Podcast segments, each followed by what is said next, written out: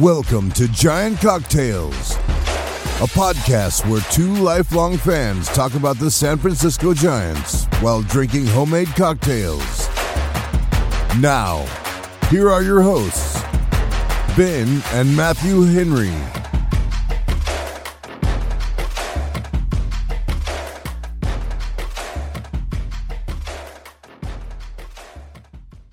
Welcome back to another episode of Giant Cocktails. I am your host, Ben Henry, alongside my brother, the stoic Matthew Henry. How you doing, Matthew? Stoic. Take your yeah. stoic and shove it up your ass. Whoa. Whoa, coming out of the gate hot.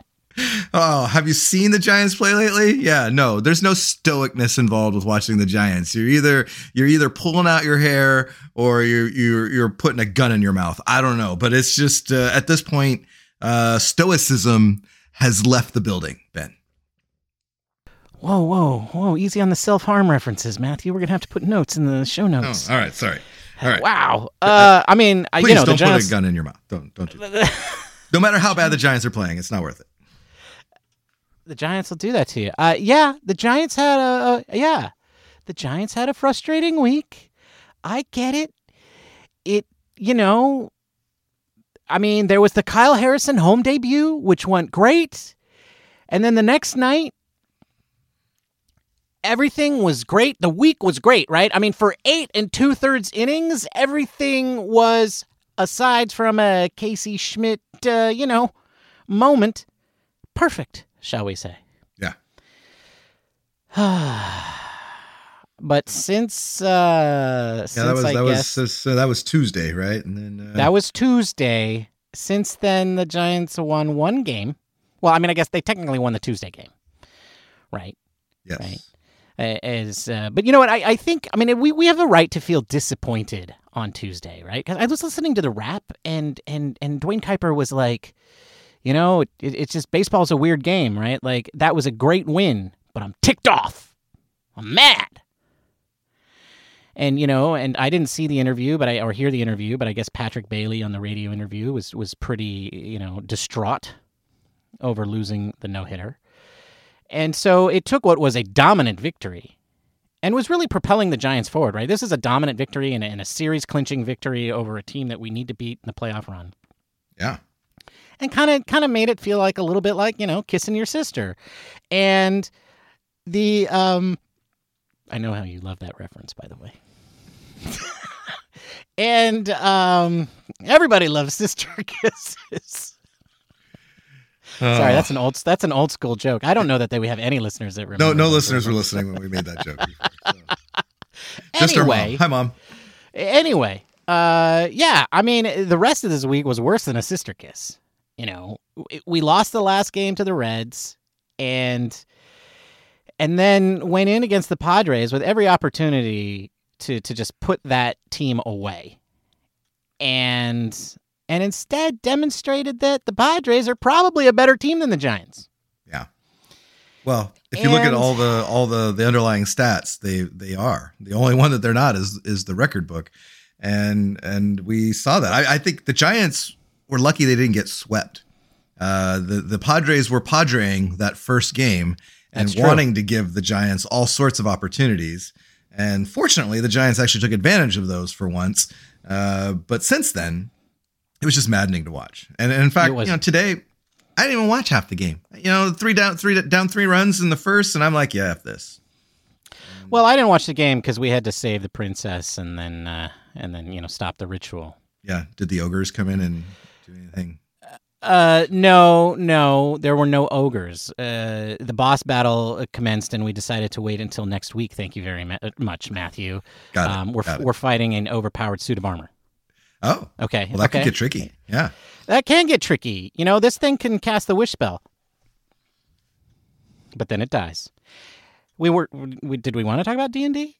No, no, we did not. No. Okay. Well, I have a question for you. I have okay. a question for you. Okay. Uh, and since we were on this subject before we before we went off into D and D land, and you know what though, maybe we do want to talk about D and D or or Minecraft, exactly. or, or or you suggested a show about forty-nine cocktails. Oh, yeah, uh, next week, that? man. forty-nine cocktails. The Giants have another co- week like this. It's yeah. What is that in a reference to? It's going to be a San Francisco forty-niners uh, podcast, and we're just going to. Oh, talk right. About, that's the uh, that's the professional lacrosse team.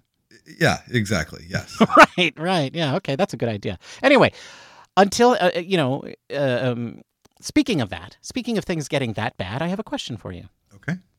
Last year, Matthew, I think around this time, you you you read a poem on the show, and I want to reference that poem now in this question. Okay. Do you want me to wake you when September ends? Or are you going to watch this train wreck unfold?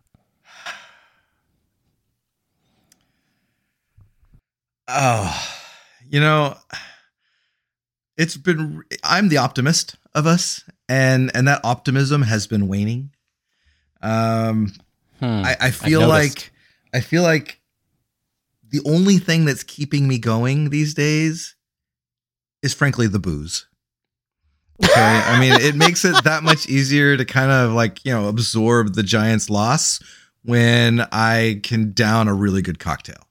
Uh, so maybe this is the time where, you know, our listeners could really jump into the cocktail aspect of our show. And and because you're going to need it, folks, you're going to need it. So, you know, I'm probably going to watch the train wreck unfold, uh, but I'm not going to do it sober. That's for sure. Wow, I think that's what they call an unhealthy relationship with alcohol, Matthew. It's an unhealthy relationship with the San Francisco Giants is what it is. That's that's, that's true. You're right. Yes. Yeah. It's all I mean, their they're, fault. They're driving us to drink, Ben. I mean, it's not my fault. That's right? True. I, I'm that's just true. I'm there for the entertainment value, and they refuse to entertain me. So that's right. You know, I, I need I need something to help me through this. That's right. It's all Gabe Kapler's fault. No. Or Farhan Zaidi's fault. No.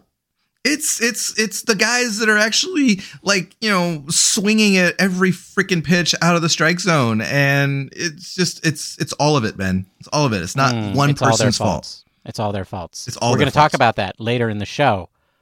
But anyways, today is Sunday, September third, as we record this podcast. Your San Francisco Giants went Three and four this week to bring their record to seventy and sixty-seven. They went two and one against the aforementioned Cincinnati Reds, including that masterful performance by Alex Cobb, which was one out away from a no-hitter. Did you know, Matthew, that the Giants have lost two no-hitters in the last decade, two other no-hitters in the last decade? On the last out, when it is statistically more likely that you will throw a no-hitter than not. Mm. Three Giants now have failed to do it, including Yusmeiro Petit in what would have been a perfect game. Yeah. They also went one and three against the San Diego Padres. Bob, this is normally the time when I would ask you, what are the Padres going to do? Or what do the Padres do? But sadly, they didn't. And that's the sad thing about the Padres padreing and the Giants being, you know, mediocre. These are things that are not mutually exclusive, right? They can both be true. Yep. It's looking increasingly likely that neither the Padres nor the Giants will make the playoffs. But certainly the Giants gave the Padres an inkling of hope by dropping three out of four against them. And on that note, let's go take a look at the standings. Let's not. We're gonna. We gotta. That's what we do. That's the bit. Look, look, look. We can't, like, we can't sit here and commiserate and moan and groan if we don't know what we're moaning and groaning about. Oh, all right. All right. How bad is it? Well, so they're fourteen and a half games out of first place. I know it. We're doomed. Second, tied for second place with the Arizona D-bags. Uh, the, you know, the Dodgers, who at this point, like, are they even really in the same universe? I thought, you know, it feels like the Giants and the Dodgers don't even exist in the same universe anymore. No, they don't. It's it's the Braves and the Dodgers and then everyone else. Yeah, and the Braves are the better team, as they demonstrated. Uh, yeah. So that's the that's the that's the N L West standings. The Giants are is badly off, worse off than they were even a week ago, and that was horrible then. Okay. So the sky is falling. Everything's falling apart. You know, Gabe Kapler's the worst manager ever. Farhan Zaidi hates baseball. Um, Johnson ownership leadership is like all they're just in it for the money and to build real estate. Uh, so, so that means in the N L wildcard standings, we must be completely out of it, right? Absolutely. I mean, I, I didn't even yeah. looked because I just know right. how bad it is. Okay. So in the first wild card spot is the Philadelphia Phillies. They are two and a half games ahead of the Chicago Cubs, who now have a firm grip on the second wild card spot. And they are three games ahead of the Arizona Diamondbacks. Yep. Who are tied with the Miami Marlins, yep. who are tied with the San Francisco Giants. Wait, what? For the last wild card spot. Bob, is this right? Is this the Bob, is this the right standings? Yes.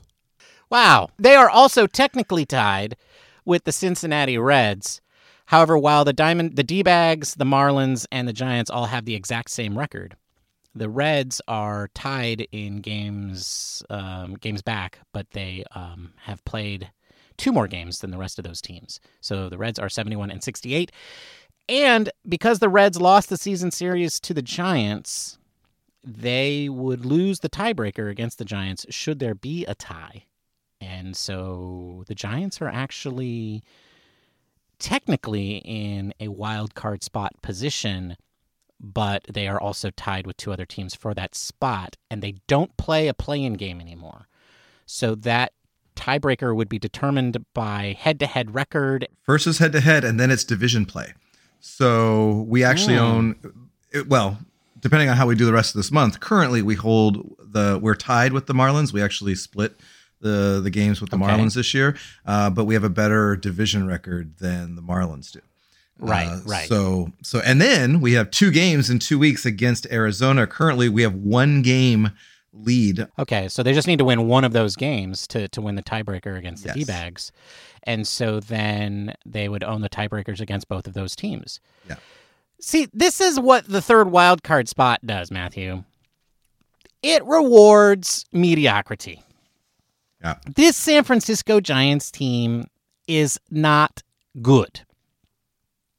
Also, I'm not one of those people, but there are a lot of people out there, Matthew, that really want to hate Gabe Kapler. Well, they do already hate him, but they want to have a really good reason for it, right?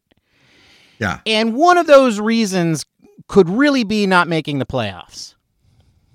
But they might still make the playoffs. Yeah, I, I think an argument could be made that uh, it's amazing they're even in a playoff spot right now. Uh, so maybe he gets a little credit for that. Like, like I just, you know, that's, that's with this, how many rookies have been playing and the injuries and the fact that guys that they were counting on have been playing like crap. I just feel like, you know, the manager has been juggling a lot of, you know, crap balls and yeah. is managed to keep them in contention. Uh, but, but Bob, Bob, Bob, what is the third wild card? Third wild card is the worst wild card. That's right. Exactly, Bob. Exactly. That's right. So, you know, you're just, you're barely hanging on to being average at that point. Right, Bob? It's hard work being average. It's true. It's hard it's work true. being average. That's it's true. true. Most so, of the teams in baseball are not average. Exactly. You know, so, you know, we should uh, at least hang our hat on that. You know, we're slightly above average. That's right. In that's the third right. wild card spot. That's right. I, I, I mean, I don't really know what to make of this. I mean, this is clearly a mediocre baseball team. This is a team that has tons of problems. It's not really that fun to watch, right? And and yet oh, here painful. they are. Here they are in a playoff spot. I, yeah, I don't know. I mean, I yeah, I, I, I don't know. May we yeah, hmm. Maybe we should just talk about who's hot and not. Well, that's that's really easy. There's no one hot. That's right. That's right. Not so, even Alex um, Cobb. The man almost throws a no-hitter, but he started again this week. And, and I'm not gonna I'm not gonna count guys that have only had like four at bats as hot. So like, and sorry Blake Sabol, sorry Brandon Crawford, you don't get you know recognition. Austin Slater batting th- his four for eleven this week, so which is saying a lot because he was like zero for thirty or something like that earlier in the month. Uh, so he's like our hottest hitter. Then Thairo just keeps plugging away. You know, nine for twenty-eight this week, uh, batting three twenty-one. Everyone after that. Our highest, uh, J D Davis batting two fifty. That's the next one up. So Wilmer finally had a bad week? Uh, Wilmer batted a buck seventy-four this week, yeah. Way to go, Wilmer. Way to let us down, buddy. But he but he also had uh, one home run. Per, he actually had this tied for the second most R B Is on the team. Oh, jeez. I that's a joke, by the way, taking the shot at the Wilmer. Um, you should never take shots at your M V P. Your season I will M V P. Say he's four for twenty-three, zero strikeouts in those twenty-three at-bats. Wow. All right. Well, I guess that means it's time for the trivia question, Matthew. Yes, it is time for the trivia question. And I don't know why I got thinking about this, but, uh, you know, lately you've been watching the pregame show and Rich Aurilia has been, uh, you know, been on there this year quite a bit. And uh, I don't I don't know. I just got thinking about Richie. And so I was checking him out. And I was surprised, because I did not remember all of this, that Rich Aurilia played for three other teams other than the San Francisco Giants. Yes. Today's trivia question is, name those three teams. Uh, Rickert Funaida, Tsuyoshi Shinjo, and Kevin Moss. I think you uh, you misheard the question. No, I actually know the answer to this the question. The Yomiuri Giants, the... Uh, right, yeah. You know, the, the, the, the Nippon, the, you know, yeah, that's right. Whatever. And the Chattanooga Lookouts. Yeah, uh, yeah. I, no, I actually know the answer to this question. Like, I knew it as soon as I read it, because just... I You're just know. Weird like that? Yeah. yeah, just weird like that. So, I... I, I yeah. I'm Which is weird other, because yeah. like he started his career with the Giants and he finished his career with the Giants, but there were actually three other teams in between, which is kind of strange. Uh, so we will we will talk about this at the end of the episode. Enough with the banter. Let's talk cocktails. Yeah, Bob, I agree. Um, hit us. What are you drinking, Ben? Oh, well, thank you for asking, Bob. That's very kind of you. Bob, today... I am drinking a Gin Kir Cocktail. Technically, it's called a Pineapple Gin Kir Cocktail, but for reasons that I don't remember, I called it a Gin Kir Cocktail. And I got it from a very famous person who is close friends with a famous marijuana enthusiast. And you can find out who that is by listening to last Thursday's show, Bob, because you weren't there when we recorded it, because you don't go to those shows, because I guess we can't afford you. That's right. He doesn't get paid enough for that. That's right. Anyway, but I will tell you now what's in it, Bob. It has two ounces of gin, three ounces of pineapple juice, one half ounce of lemon juice, and... because it's a Kir cocktail, it has to have creme de cassis in it, and it does. It's either a quarter to half an ounce. You make it by pouring that creme de cassis into an empty, into the bottom of an empty Collins or highball glass. In a separate mixing glass, you combine the pineapple juice, the gin, and the lemon juice, and then you stir to combine them. Then, returning to your highball glass, you fill that with ice over the creme de cassis, and then you slowly pour your gin, gin mixture over the ice, and it creates a really cool-looking cocktail, which should definitely be stirred by the imbiber before imbibing with a straw that you should have provided them. And that is the Gin Kir Cocktail, a k a the Pineapple Gin Kir Cocktail. That's what I'm drinking, Bob. Mmm, that's a tasty cocktail. It is tasty and purty. And purty, I agree. What are you drinking, Matthew? Well, thanks, Bob. I am drinking a cocktail called the Summer Haze, and it's an original that I adapted from a previous cocktail that I brought to the show called Summer Days, which was, I think, in early July. And this, uh, the Summer Haze has two ounces of bourbon, a half ounce of Amaro Nonino Quintessentia, a half ounce of strawberry syrup, one ounce of lemon juice, two dashes of lavender bitters, and an egg white. And you put all those ingredients into a shaker without ice, and you shake it vigorously for five to ten seconds. Then you're going to add ice and shake it until chilled. You're going to double strain it into a chilled coupe glass, garnish with a strawberry slice and a sprig of mint, and enjoy the Summer Haze. Uh, so that is what I'm drinking, Bob. Mmm, that's a tasty cocktail. It really is, Bob. And, you know, who says you can't have bourbon in the summer? Yeah, who who does say that? Nobody. Nobody says that. I just I just made it up. Uh, because sometimes, you know, you need some bourbon when you're watching the San Francisco Giants. That's right. That's right. You know, we've tried to be optimistic the last couple of weeks.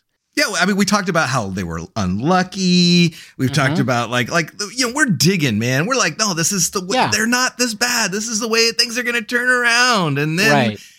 the offense is going to turn around, like because they've been unlucky, or they've had great defense performed against them, or there's all kinds of reasons as to why this good baseball team isn't playing well.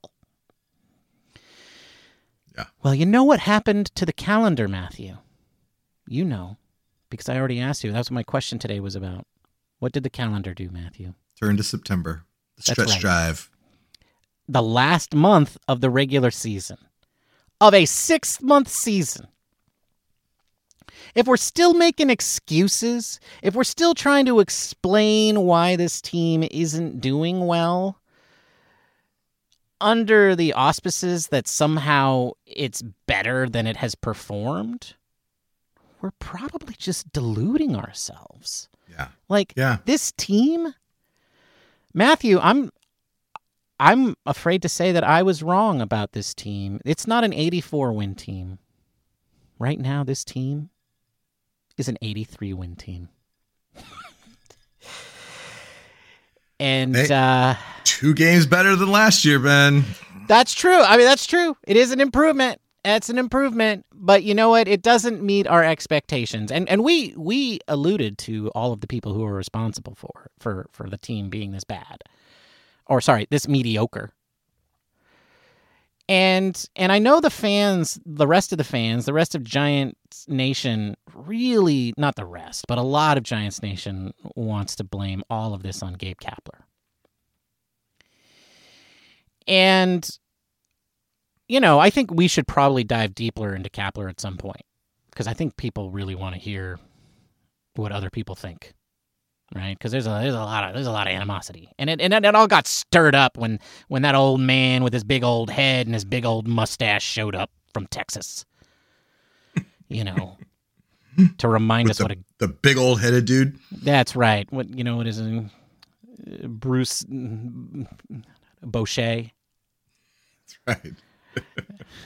So, uh, yeah, I got I got all people all riled up, got them all angry, you know. Like, ah, yeah, I remember when we had a good manager, and and you know, I, I mean, hey, hey, the team's not doing well.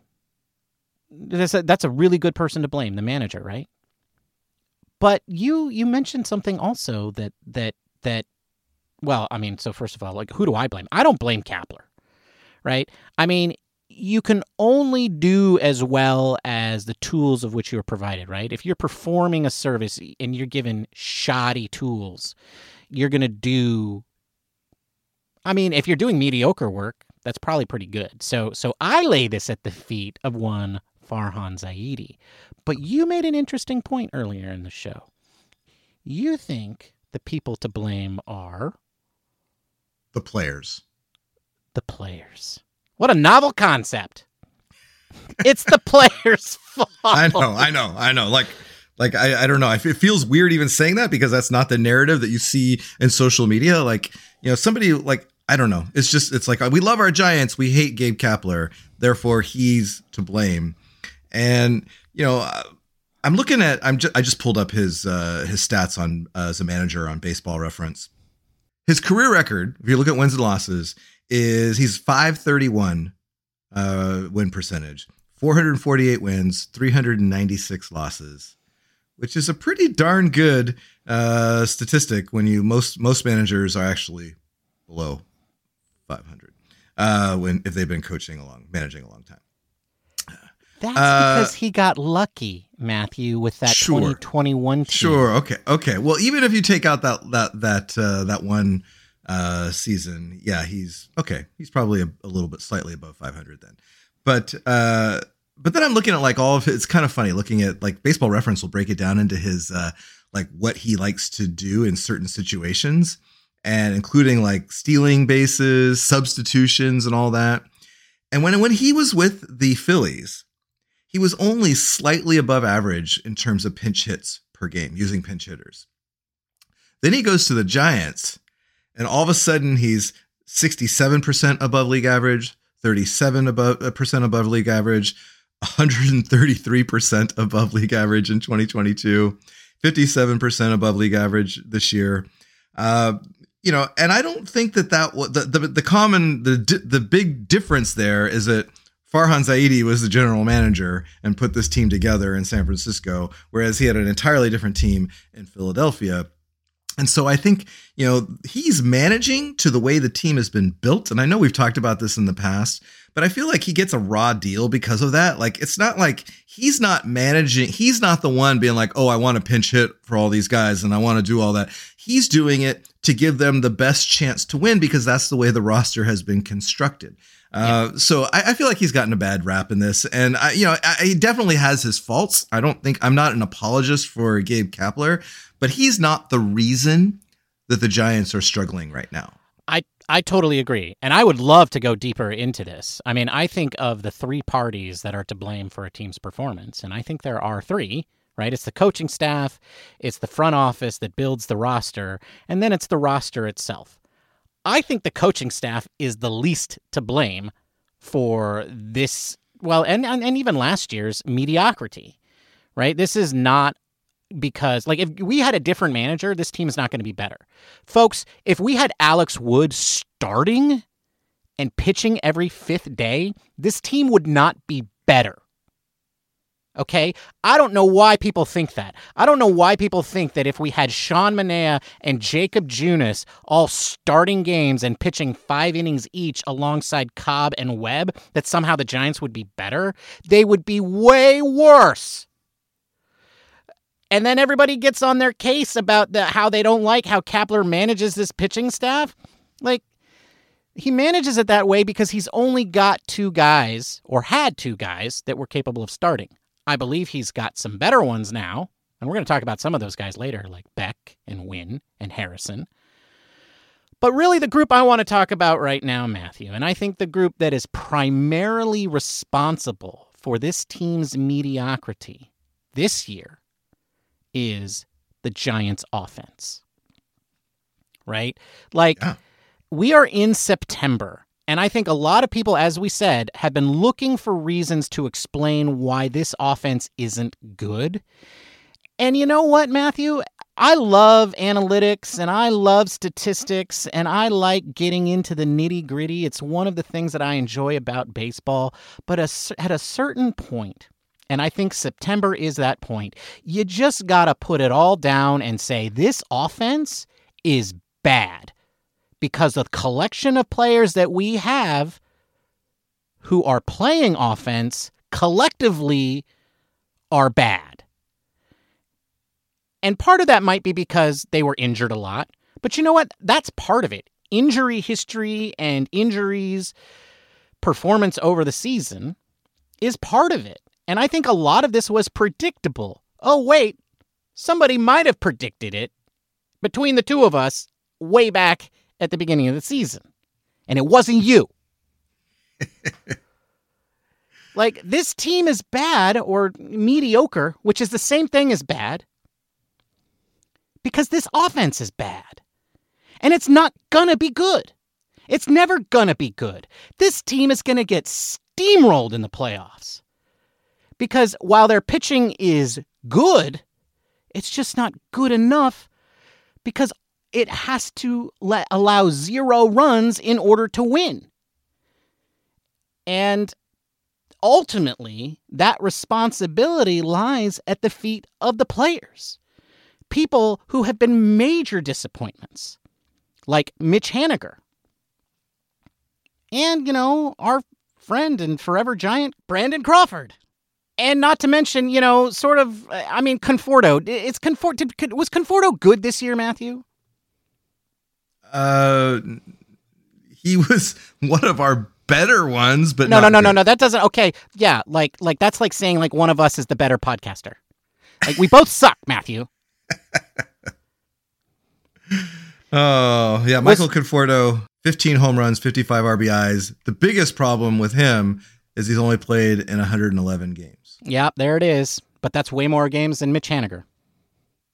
Yes, Mitch. Yes, it is. Mitch Haniger? What? Mitch Haniger has played in forty-four games.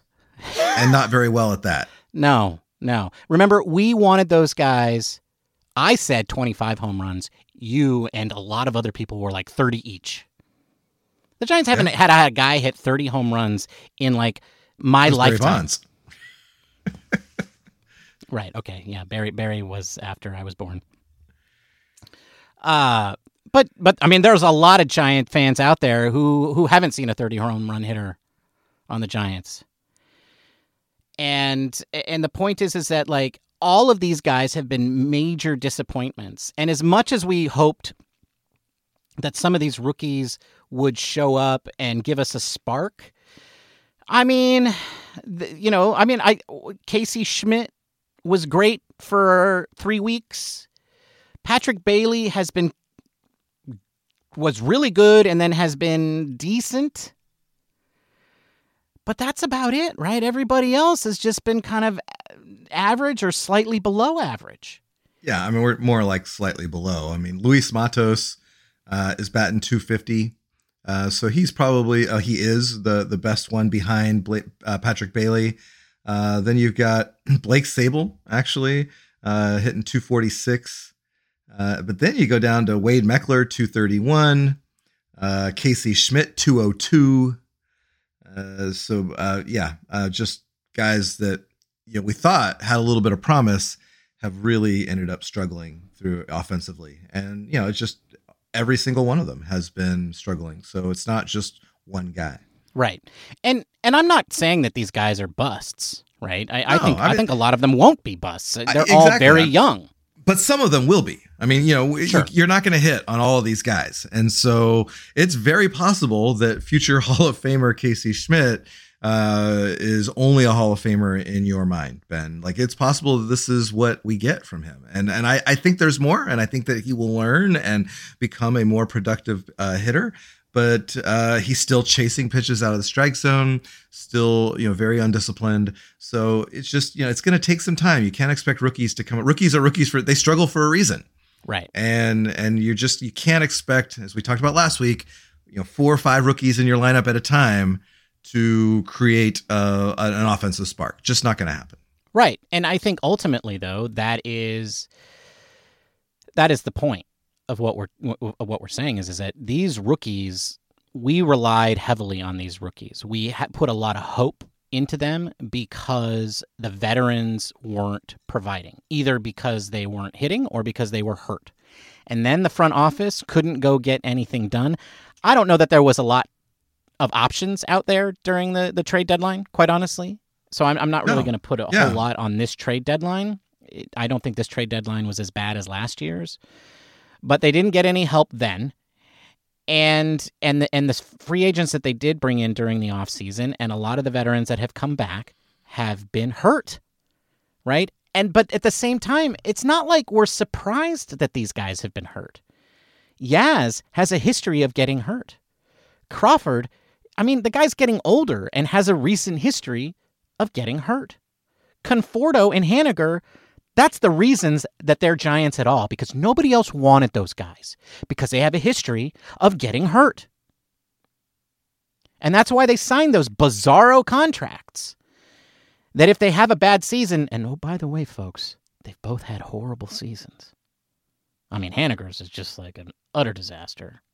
Although I, I'm not, I'm, I might be a little bit wrong about Haniger's contract because I, I don't know exactly how that one is constructed because his is not a one plus one, is it?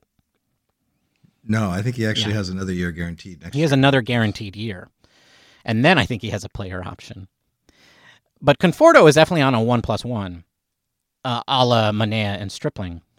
And, you know, the point is, is that these were guys who came in that we had high expectations or, or hopes for, right? I think with Yaz and Crawford, we were talking about hopes. I think with Haniger and Conforto, we were talking about expectations. And those guys haven't delivered. I think really this offense has only had two consistently good players all season, and even one of them got hurt. Now, does he have a history of getting hurt? No, but it happened, and that was Thairo, right? The only good thing the Giants had going all season was Wilmer Flores. And hey, Matthew, do you remember during part of the season, and this might be a knock against Gabe Kapler, when Wilmer Flores was kind of like the odd man out and couldn't get any playing time? Can you yeah. believe that that happened in twenty twenty-three? Yeah, well, I, Will, I mean, Wilmer Flores is our best hitter by far this year, uh, but he's only got the fifth highest number of at-bats. Yeah, J D well, Davis has ninety more at-bats than Wilmer Flores does. And J D had a good first two months of the season. I'm not going to say he didn't, you know? Yeah. But let's face it, this offense is abysmal. And I don't look at these guys and have much hope for their futures. Do you? Yeah, I think, I mean, I've been looking at this, this, I was just thinking about this today as I'm looking at this, you know, another shutout, you know, what, four hits, something like that. It's just, it's, it's, it's hard to look forward and say, do they blow this thing up? Can they blow this thing up and start over? Like, there's just like, you can't go into next year thinking this year was just a fluke, right? I mean, you gotta, like, I don't know, like, it, but then they've got these contracts and, you know, there's these guys. I mean, we're looking at pretty much the same team next year with the only difference is maybe rookies with a little bit more experience being the, uh, the, the team that we put forth next year. And I just, it doesn't give me a lot of confidence going into next year. Well, I mean, we're going to have a lot of opportunities to talk about this during the offseason, and I'm a little bit worried that that's going to happen sooner rather than later. But I think that this, I mean, I as you said, like, I don't know how you blow this roster up, right? Like, Haniger is going to be back next year because he's got a guarantee. Conforto is probably going to exercise his option, because he's going to not really feel like he's got the inertia to to go get a better, longer-term contract off of based off of what he's done this year, especially on the injury front. I don't know that the guy will ever do it, quite frankly. Like I, I, yeah. I think I think he's not going to ever get the kind of contract that he wants at this point. And and so I don't know how you blow it up. I do think that they're going to come back and run out a lot of the younger players that we've seen, right? They're going to try to bring in some free agents, but I, I'm not going to hold my breath there. I mean, I know, I know everybody's super excited about Shohei Ohtani, but that that sort of that situation has changed a ton. And I know we haven't talked about it on the show, but since he hurt himself, he's no longer the same pitcher that he was before, right? Like he's got to, right. he's got to recover. So he's probably not going to pitch for a year. And there's going to be some team that's going to willing to pay for him like he's going to pitch next year, and the Giants aren't going to be one of those teams. Right. And so the question is, is that is he available? No, probably not to the Giants. I never believed that he was because I just don't believe that this organization can sign a player like that. Yeah, I mean, I think I think they would have been in the in the in the ballpark, and they would have been, uh, I think, someone to seriously consider. But now with this, you know, injury, I feel like that that's probably less likely. Right. Now, there are some other interesting names out there. There's a third baseman. Uh, Chapman is going to be available. There's some guys also that aren't necessarily available definitively, but can opt out of their contracts that might be available. And I think really that's what the Giants need to go do is they need to go sign a, a much better established hitter to put in the middle of their lineup and have a bunch of these younger guys hopefully find themselves and develop while they're playing at the major league level, and that you're going to see a team like that. But the question mark is, can they sign any of those guys? And, you know, I don't know that they can. I mean, I don't know that this organization wants to be the kind of organization that can sign a guy like Chapman, They because they want to be the kind of organization that signs guys like Haniger and Conforto, right? Yeah. And so I, I don't know. I think that this team next year is going to look a lot like this team this year, but it's going to be a lot of the younger guys. And the older guys will just be D F A'd, and they'll bring back the guys that they have to because they opted in. So, no, I don't have high hopes for next year that this lineup is going to change much. The only hope is that we hope some of these younger players develop.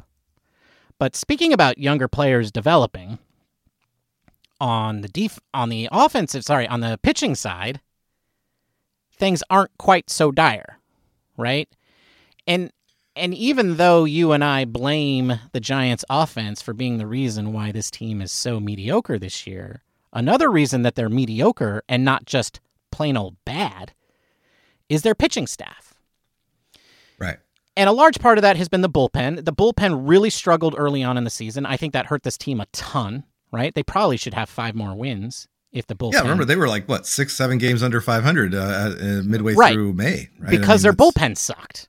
Yeah. Right? And then the bullpen has been absolutely fantastic the rest of the season, as we expected it to be and as it probably should have been. I think if the bullpen had been great all season, we're probably five games better than we are now. And I don't see that bullpen changing very much next year. And the whole pitching staff has been good as well, despite the fact that we've had Manaea and Stripling on there.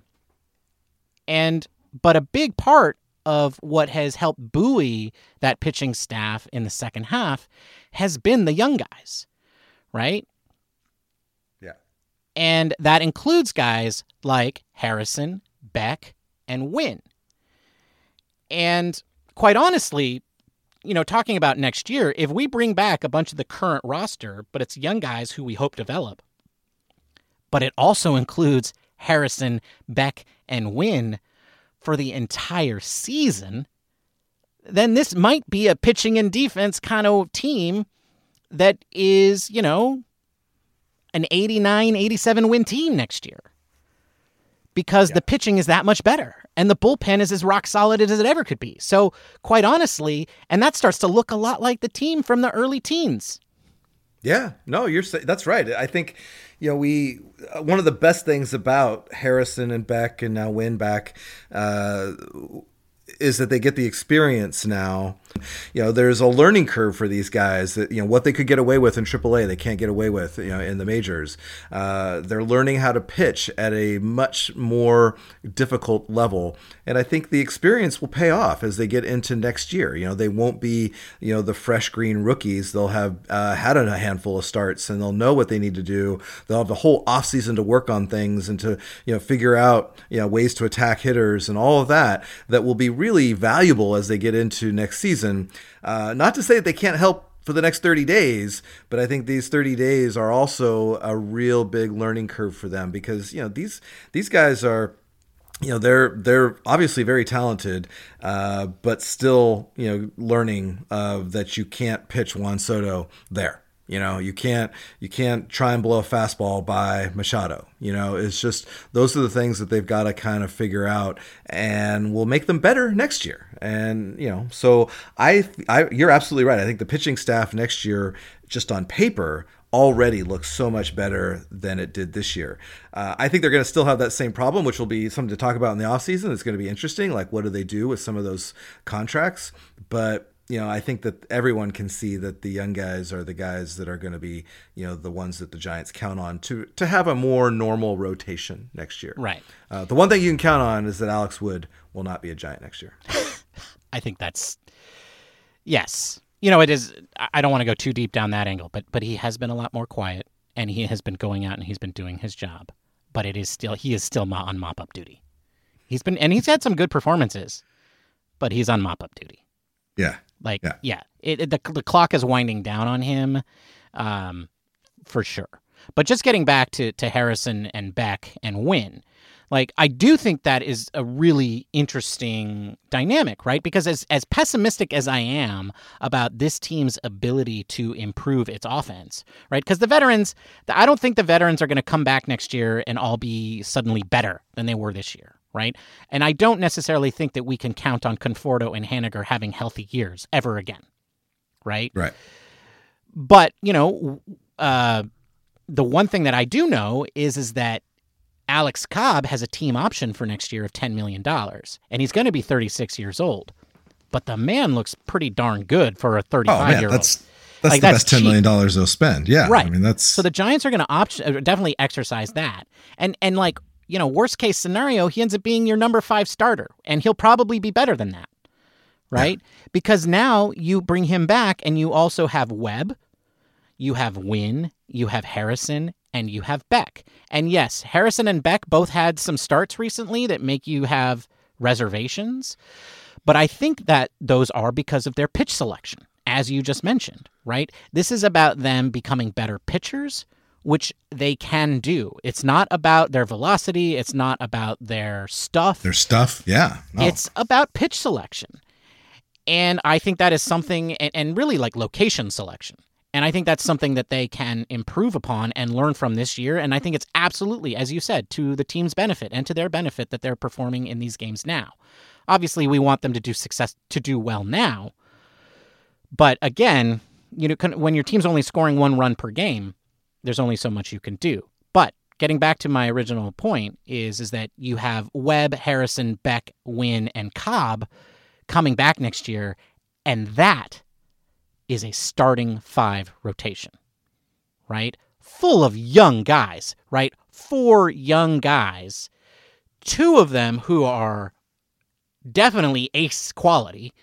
And then you have Cobb, who is, you know, a resurgent veteran, but who has always been good, right? And then you have Wynn and and Beck, who who have both proven very, very good at times, right? And that's your starting five rotation. And then behind that, you have a very, very excellent bullpen, which is going to have Doval and both of the Rogers brothers in it at the very least, right? So I'm not worried about the Giants from a pitching perspective next year at all. And I'm also not worried about them on defense, because quite honestly, some of these rookies that we brought up that we talk about, like we beat up on Casey Schmitt all of the time, you more than me, but the kid can play defense. Yeah. Wade Meckler has looked really good out in center field, you know, for the better. Most part, yeah. yeah. Yeah. I mean, there was one game. Yeah. I mean, he's had his rough spots, right? He has definitely had his rough spots, and I'm not going to say he didn't, but he's got the ability. Right. Yeah, well, his speed too. I mean, his speed makes uh, right. Uh, you know, makes up for a lot. A lot of mistakes, right? And I would say he's not making the same kind of mistakes that Matos was making, right? When coming in on balls, right? Meckler looks a lot better when he's coming in on balls than Matos has, and when they sent Matos down, and that was one of the reasons that they sent Matos down, was because of his yeah. center field defense, particularly on balls in front of him. Meckler looks a lot better in that case. So I think from a pitching and defense perspective, like this team can be competitive next year. And I think we'll be better than the team this year overall because of the pitching prospects. I, I have less hope about this team's ability to score runs in the next few years. But you know what? Very few people say an overpowering offense wins championships. But you know what? You say that, but you know what? Nothing, nothing, nothing fixes the woes like a three-run home run, you know. And and we just we don't got three-run home run guys. No, you know, we got guys that can run into one every now and then. You know, we've got a bunch of guys. You look at the stats, we got a bunch of guys in that like fifteen home run kind of range. But like you said, nobody's hitting thirty. You know, the Padres got like three guys that'll do that. You know, and so it just it's. There's something to be said, I think, for guys that can change a game with one swing of the bat. And the Giants don't have that.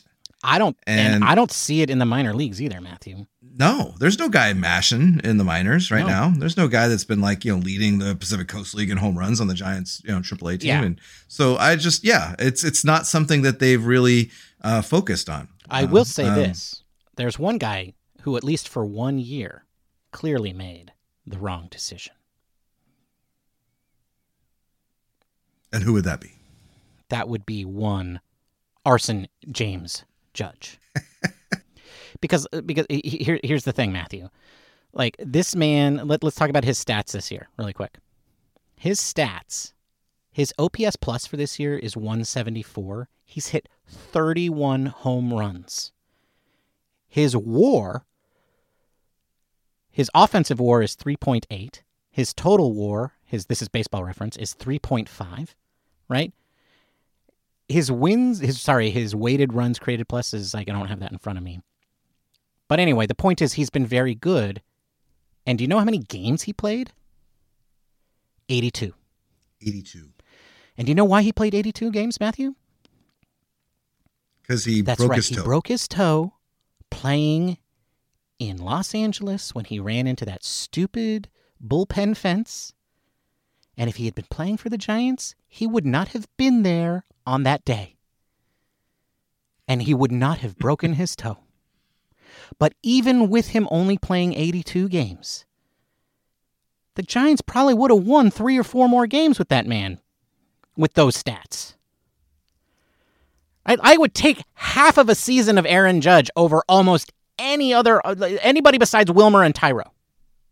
A full season out of Wilmer yeah. and Thairo. So anyway, I mean, yes, I know they're gonna. They, they, he's already got it. He's gonna have his face in bronze out in the center field, and that's great, and all blah blah blah. Yankees, Yankees, yada yada yada. But still, twenty twenty-three, wrong choice, buddy. You would have made more money. You would have been definitely going to the playoffs, and you would have been doing it in front of your hometown.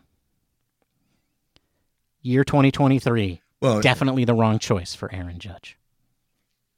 I mean, there's not one Giants player that has an offensive war over two point three. And he's got a three point eight, so, is that right? Yeah. Uh, yeah. With eighty-two games. Yeah.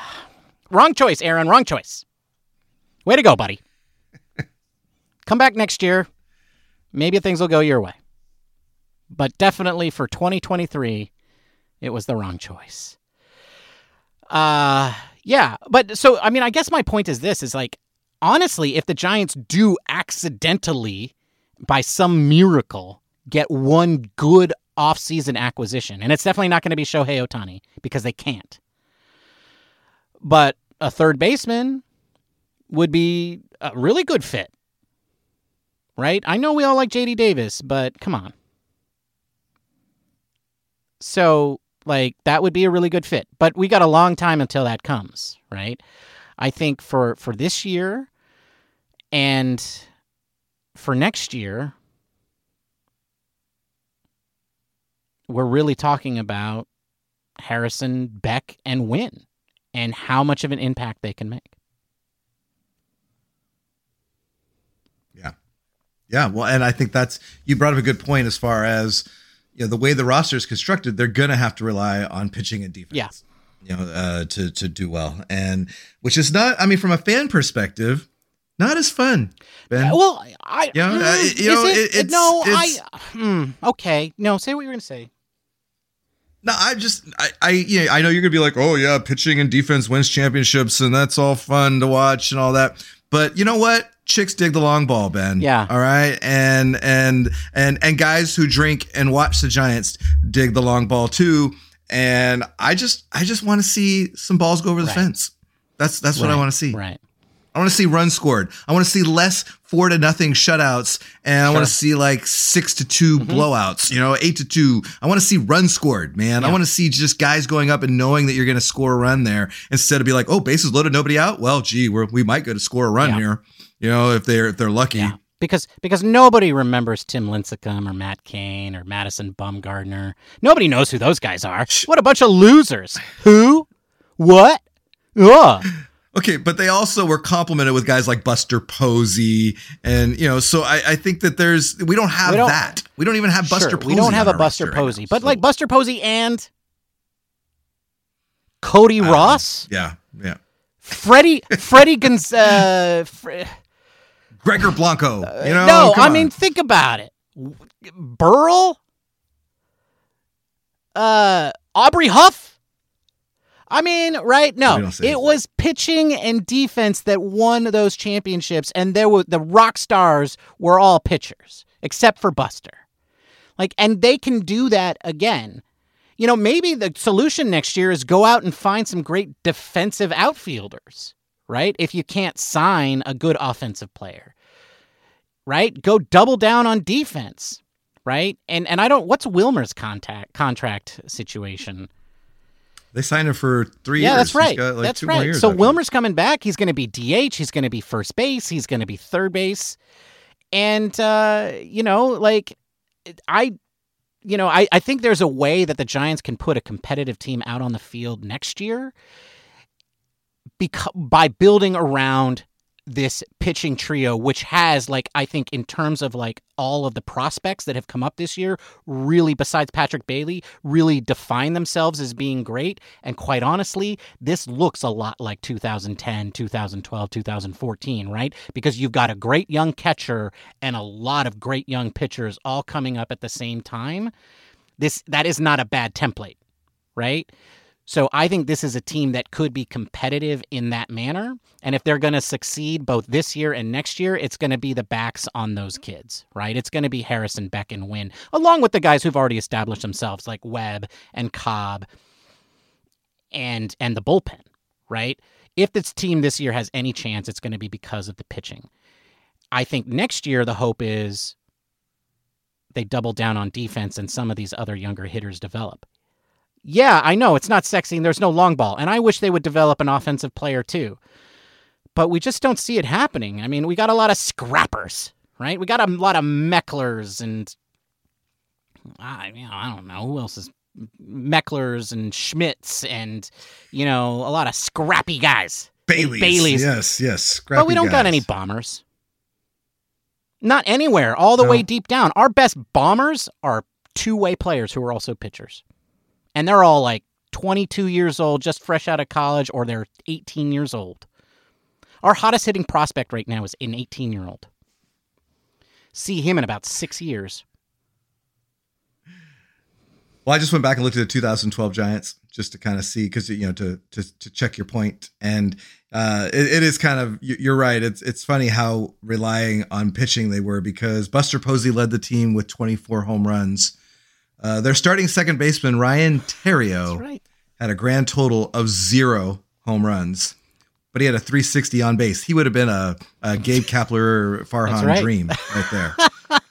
uh, so, uh, so yeah. So the the next highest home run total of the Giants was Pablo Sandoval with twelve. Yeah. Look, I mean, the, the takeaway uh, is this, is that, like, this offense is bad and it needs to get better. By hook or by crook.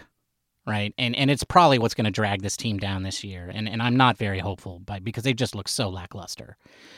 And and they load the bases and they don't score anybody. And it's just infuriating. So, like, if you, you know, it, it's like nobody on the Giants wants to stand up and take charge other than Thairo and Wilmer. And so, therefore, if this team is going to be well, do well this year, it's going to be on the backs of the pitching staff. And they're going to have to, you know, eke their way through. And a team like that's probably just not going to win in the playoffs. But I think next year you come back, you have all of these pitchers playing the full season. You have a bullpen that is hopefully just even remotely, you know, like seventy-five percent good to its potential, as opposed to, like, just atrocious as it was this year when the season started. This team could be, I think, a ninety-win team next year. But they're going to have to do it with pitching and defense. Uh, well, Bob, who are who is it that we're we're luckily we're not?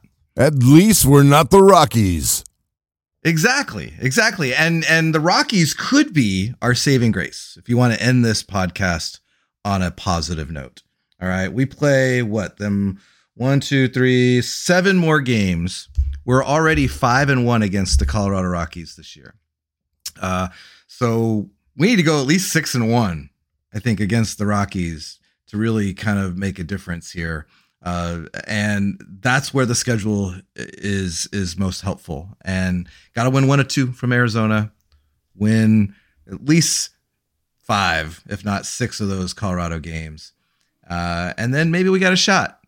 Uh, I don't feel like we're in a position to really talk about, you know, what we would do in the playoffs, because I, I just don't see a team that is set up to do damage in the postseason. But, you know, as you said, all you need is a, a chip and a chair, right? And uh, who knows, That's who knows right. what will happen. So, I mean, the Phillies did it, right? The Phillies were the last wild card last year, and they made it all the way to the World Series. Like, there's no reason that it couldn't happen. See, I said that like a Nobody few weeks ago, and you in... poo-pooed me. So, you know, but yeah, yeah, that's that's right. Well, I'm just, I, I, I agree with it. Like, well, first of all, like, nobody, nobody believed in the two thousand ten, two thousand twelve, or two thousand fourteen Giants once they made it to the right. playoffs. Like, nobody believed in those teams in the playoffs. Yeah. I think that's because they all underplayed pitching and defense, though. But, and that is this team's strength. Pitching is. I, I think defense is not quite there. But, you know, pit, defense is a lot easier to fix than offense is in terms of next year. So, I think there's still hope. There's still There's still hope, hope guys. Come back next week uh, and, uh, you know, drink, have a drink with us. Uh, and we'll see how, how we did. But uh, in the meantime, it's time to Not answer hope, the though. trivia question. So Rich Aurilia played for three other teams beside the Giants in his career, sandwiched around two stints Correct. with the Giants. Yes. Ben, what were those three teams? Those teams were the Seattle Mariners, the San Diego Padres, and the Cincinnati Reds.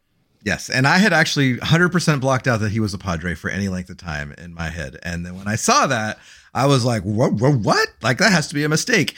And then I went back and looked that he signed as a free agent with the Mariners in two thousand four. And then they D F A'd him in early July. They released him and then traded him for cash to the Padres, uh, who used him, I guess, for the stretch run. Uh, and then he signed as a free agent with the Reds in the offseason that year, played two seasons with the Reds, and then came back and finished his career with the Giants, uh, playing three more seasons. He played, and he played two seasons with the Reds for a total of two hundred thirty-six games after the Mariners D F A'd him. Yeah. After signing... ah, Seattle. Yeah. Anyway. anyway, so that is your answer. I just was surprised that Rich Aurilia was a Padre. That was the reason why this got put in there. As I was watching the Padres do it, do it to us, uh, I was like, of course, of course he was a Padre. All right. Well, looking ahead to next week, Ben, uh, I am drinking uh, the Strawberry Southside, uh, which uh, is a summer refreshing drink. Uh, Ben, what are you drinking next week? I am drinking a celebration of old school cocktails and the season of autumn, because it is now autumn, not summer. Yeah. So the Jack Rose. Take a listen to Thursday's uh, happy hour episode where you can see Ben and I argue about whether it's actually summer or fall.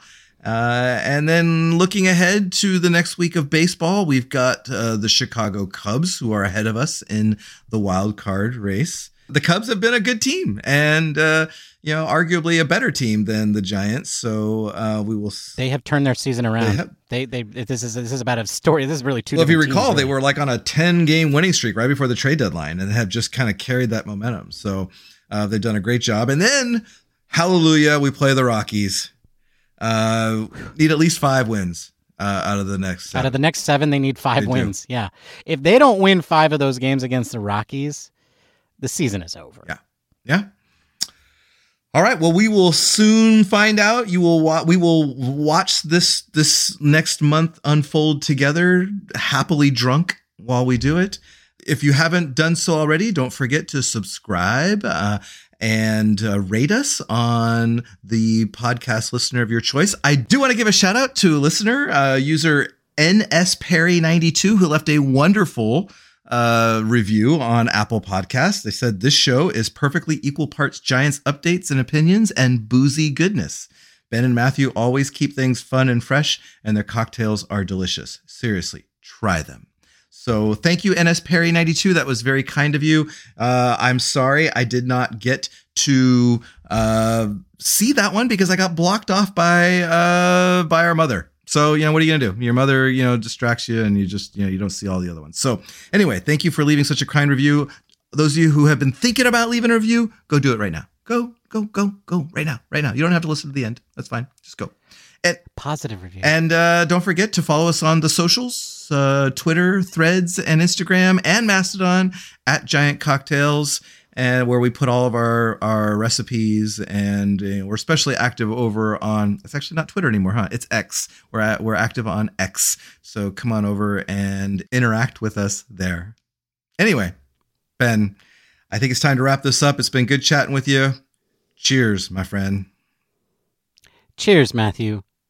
Bye, everybody. Hasta la vista, baby. I mean, bye.